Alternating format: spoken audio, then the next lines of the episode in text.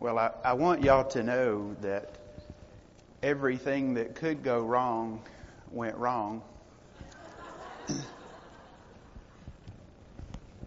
when I was getting ready this morning and r- running behind as always, I didn't pay any attention when I left the house and didn't realize till I got here that I had put on some pants that were covered with stains.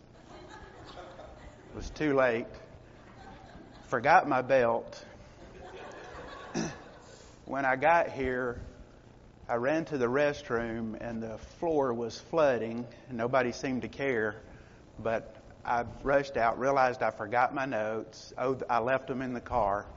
I rush out to the car. Somebody's moved my car. so I finally find my car and get my notes and get in here, and y'all have given up on me, and Blake is leading y'all in VBS songs. And then I woke up from my dream last night.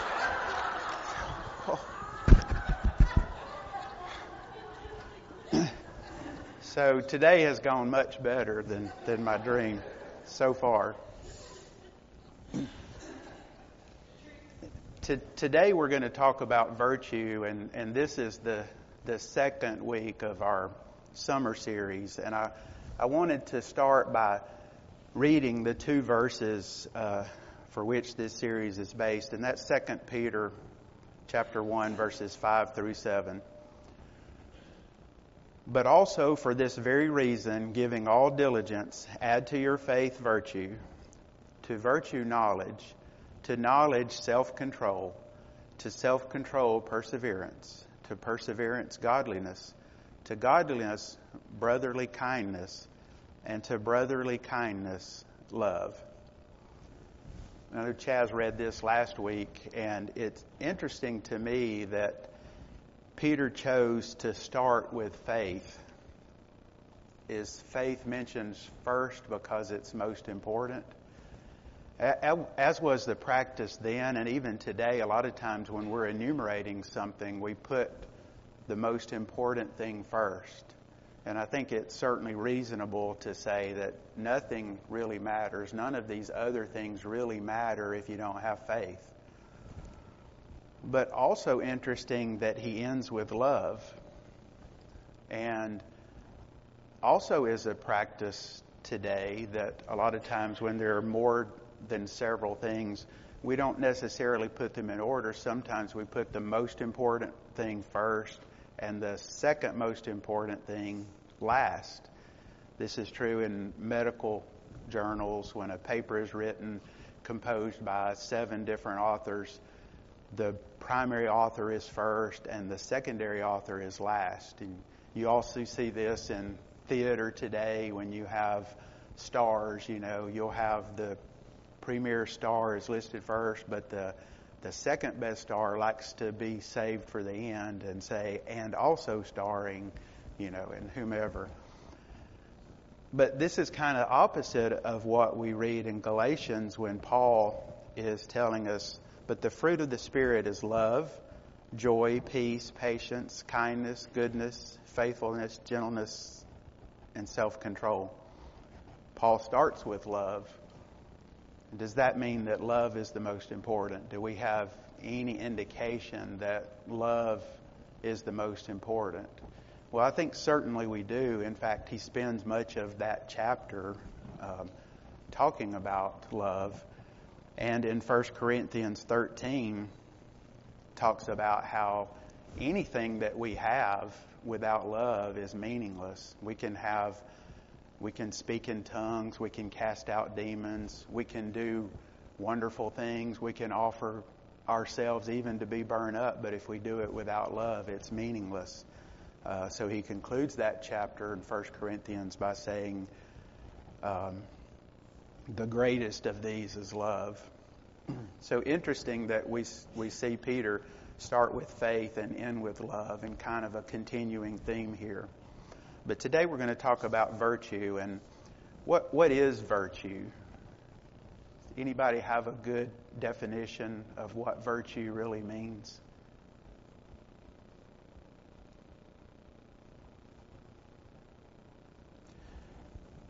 virtue, simply put, is a good quality. Uh, it does not have to necessarily be a moral goodness. It's just a good quality. Uh, and that can apply to inanimate things too. I mean, Alan could tell me the virtues of one flooring versus another. You know, that this type of flooring is superior to some other flooring. Uh, but what we're talking about here in the Bible is, of course, morally good, uh, characteristics or qualities that are morally good or desirable. Our word virtue comes from the Latin vir, V-I-R, which actually translated means man. And not that man is the origin of virtue, but in the sense that man should aspire to have goodness or good qualities.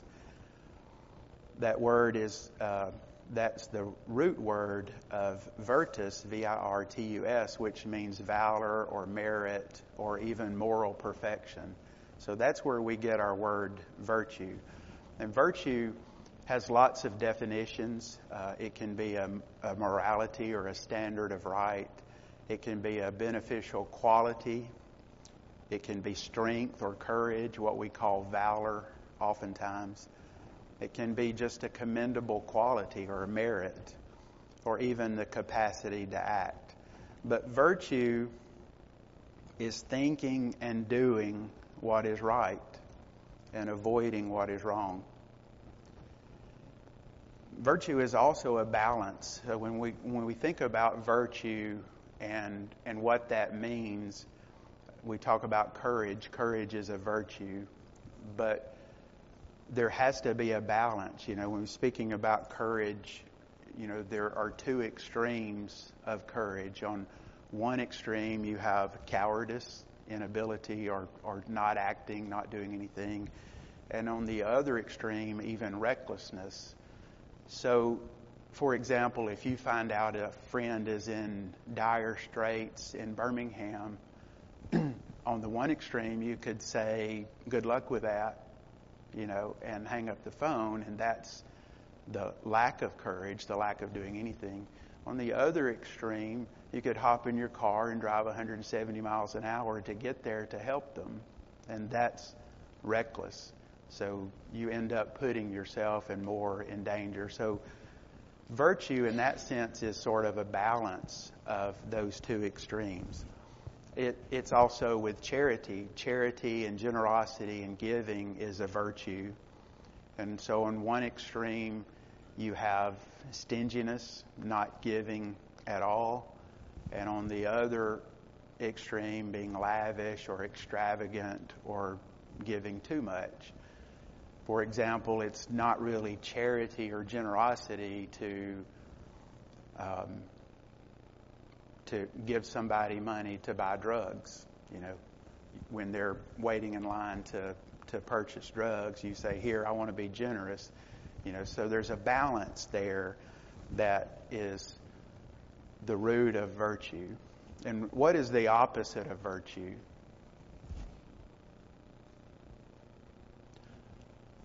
Another V word we use a lot, and that is vice. You know, so we have virtues and vices, and hopefully we have more virtues than we do vices.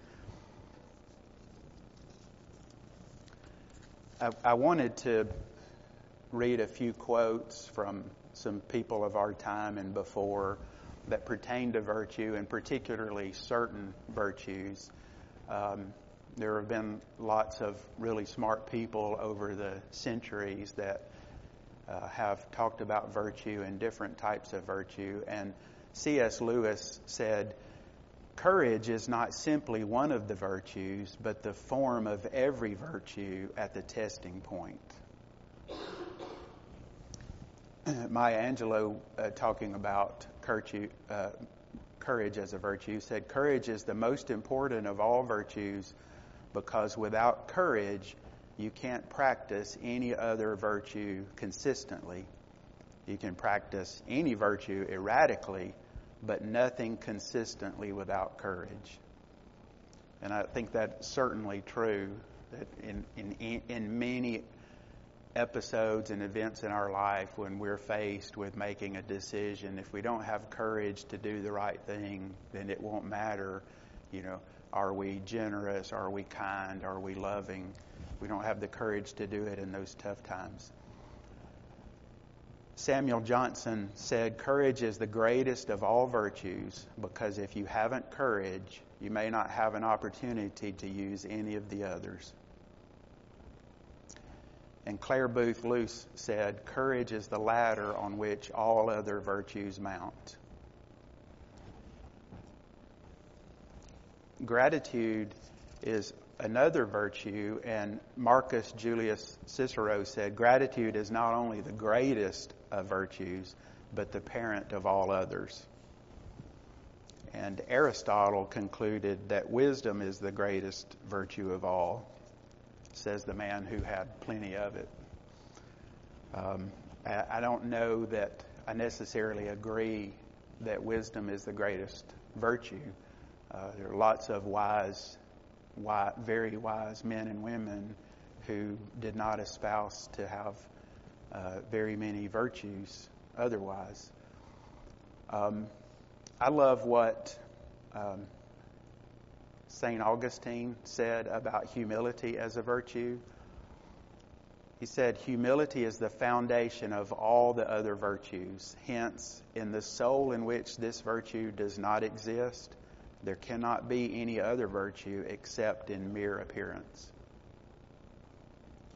Thomas Moore said, Humility, that's that low, sweet root from which all heavenly virtues shoot.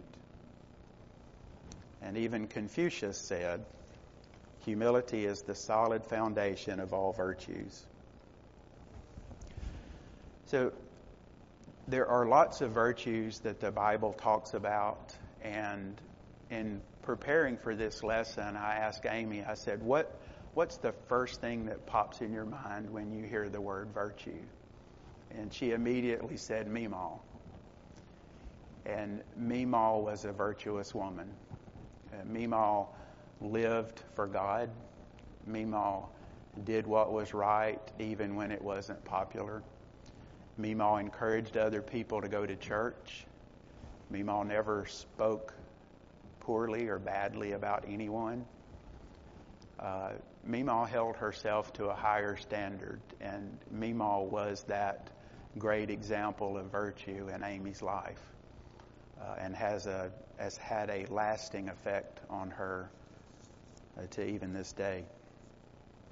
The Bible gives us lots of examples of virtue and men and women who lived with virtue very firmly in their lives. As, any character, any person in the Bible stick out in your mind when you think about virtue?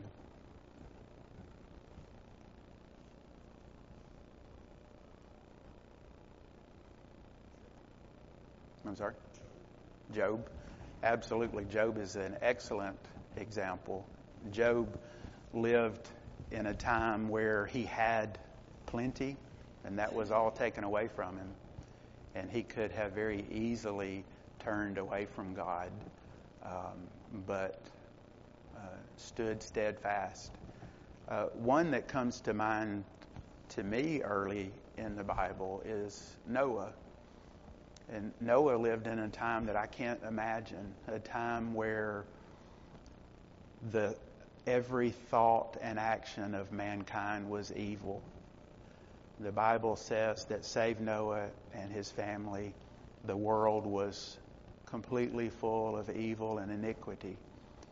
And not just lots of it, but that's all that men did continuously was evil. So much so that God was sorry that He created man on this earth. So much so that He saw fit to destroy this earth. Uh, and I, I can't imagine what that time is like. I mean, we live in a time where certainly we see evil. You turn on the television, you see it. You can drive down the road and you can see it. You can see it in your workplace. But but there are lots of good people in this world. Lots of good people in this room this morning. Lots of people that I know seek Christ and seek to be godly every day. None of us perfect, but people that are striving to be godly people.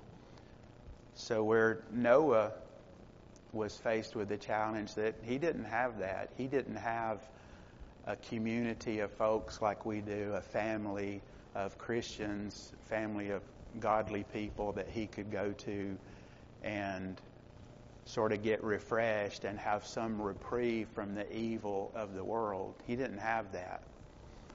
And then he was charged with doing an enormous task, building a giant ark to house all of the animals of this world. And Noah was basically 500 years old when he started this task. He was 600 years old when the floodwaters came. And I'm a long way from 500 years old, but I, even today, the thought of erecting such a structure is overwhelming. But Noah did it without question. And, and he took a long time to do it. And he and his family did this in the face of scoff and ridicule.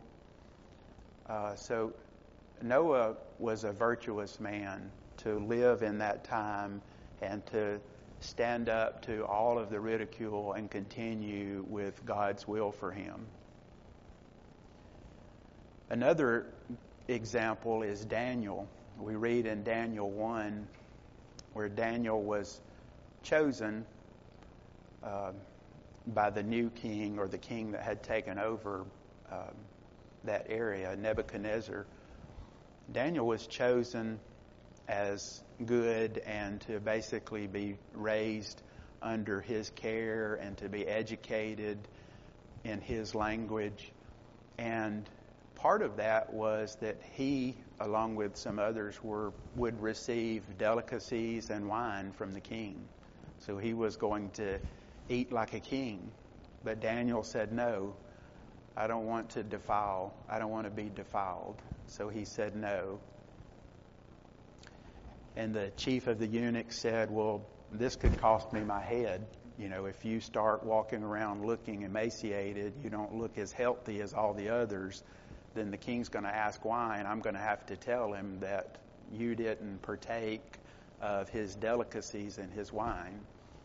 And of course, Daniel, having good favor with the chief of the eunuchs, worked out a deal with him and said, Give me 10 days.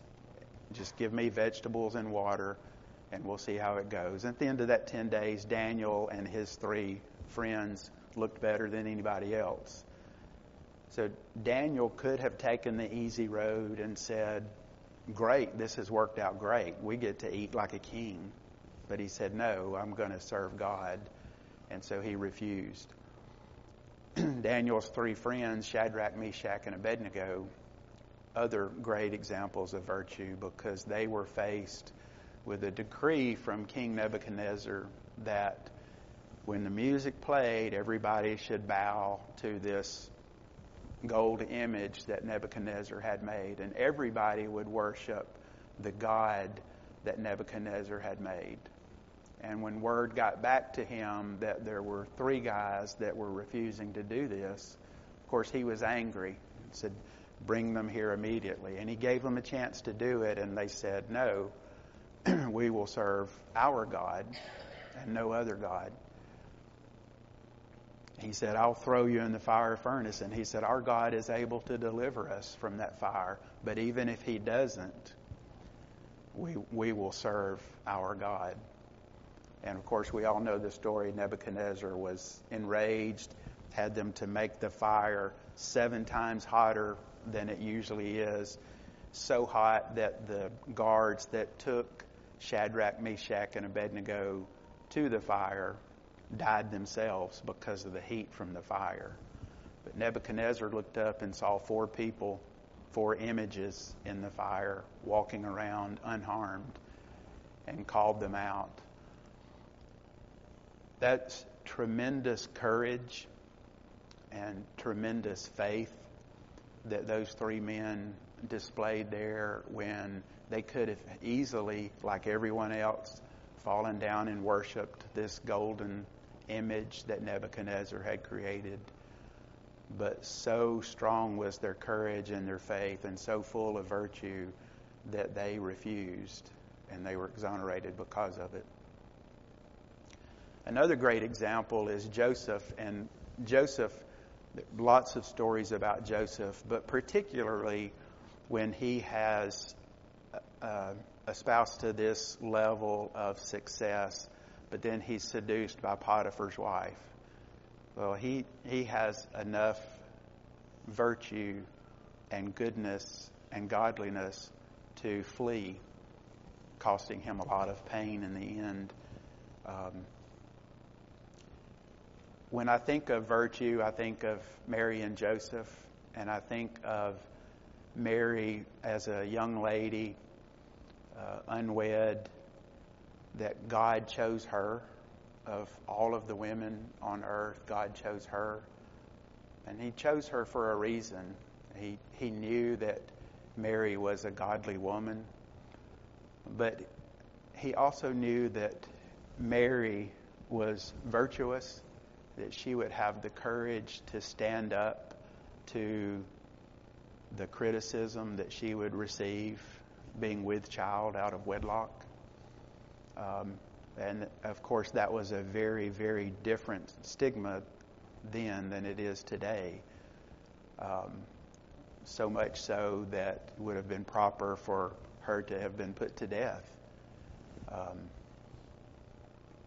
so, a lot of virtue in Mary uh, that she was chosen to be the mother of the Son of God. I think of John the Baptist, and John the Baptist did a lot of great things, so much so that Jesus said that he was the greater than all of the prophets that preceded. But one thing that sticks out about John the Baptist to me that as as pertains to virtue is as great as he was and as big as his following was, there were those who wanted to follow John exclusively and put him on this pedestal. And John had enough virtue to say, No, that's not me. There's one coming after me that is greater than me. He is so great, I'm not even worthy to carry or to loosen his sandals. John could have just taken this fame and popularity in, but instead he said, basically, I'm nothing. The one who's coming after me is the one that you need to be worshiping. And probably as much as anybody, I think about Stephen. Stephen was a young man that was chosen when the apostles were trying to preach and spread the word and pray.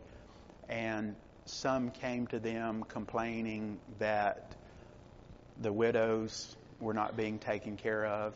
And the, the 12 apostles said, We need to be busy about the Lord's work. So why don't we get seven men and let them take care of this?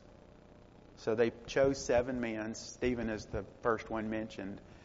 And Stephen is one of the seven that's going to take care of the widows and make sure that their needs are met so the apostles can focus on their ministry. Well, Stephen has such a powerful impact on everyone that uh, many people are angered. They can't refute the spirit that is within him. So they start trying to spread lies that he is blaspheming God and they have him brought before the council because they want him dealt with. And they spread rumors that he's blas- he's continuously blaspheming God and the church and the tabernacle synagogue rather. And the council looks at Stephen and what they see is his face as the face of an angel. And Stephen begins to go through the whole um, time from Abraham um, and how these people have persecuted the prophets, and, and now they have persecuted and put to death the Son of God. And they're enraged by this. And they, they, Stephen looks up and he sees Jesus and he tells the council what he sees, and they cover their ears and they charge him and they run him out of the city and they stone him. And as he's being stoned, he says, Lord Jesus, I commend my spirit to you. And then he knelt down, and in the same matter as Christ on the cross, instead of being angry at those people that were throwing rocks at him, he said, God, please do not charge them with this sin. Much like we heard today that Jesus said, Forgive them, Father, for they know not what they do. Um, that that's a tremendous example of virtue to me, and I, I think also when we think about virtue, uh, of course, our minds go to Proverbs 31. You know, a, a, virtuous woman who can find for worth is far greater than rubies. And the Proverbs writer goes on to list, starting in verse 10, a bunch of virtues uh, that make this woman virtuous. And I'll read through some of those. The heart of her husband safely trusts her. She's trustworthy. She does him good and not evil. She's full of goodness. She seeks wool and flax and willingly works with her hands. She's a hard worker. She considers a field and buys it. From her profit, she plants a vineyard, showing wisdom. She girds herself with strength and strengthens her arms, strength. She extends her hands to the poor. Yes, she reaches out her hand to the needy, showing charity and generosity. Strength and honor are her clothing. She opens her mouth with wisdom, and on her tongue is the law of kindness. She watches over the ways of her household and does not eat the bread of idleness.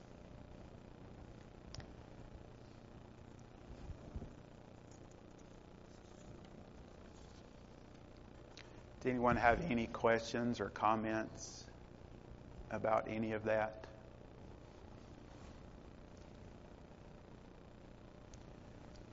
Next week, uh, Craig will be speaking, and he will be speak, speaking about knowledge.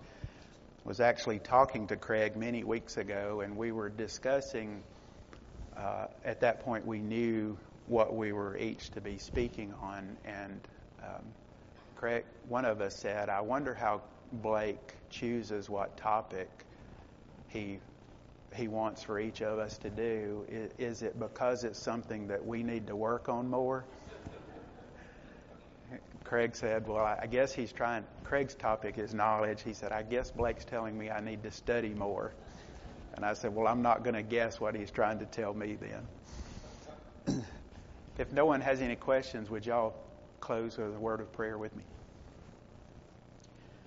Dear, kind, and loving Heavenly Father, we thank you so much for all that you do for us every day. Father, we thank you for loving us. We thank you for the kindness and goodness that you show us every day. Father, we realize that we deserve none of this.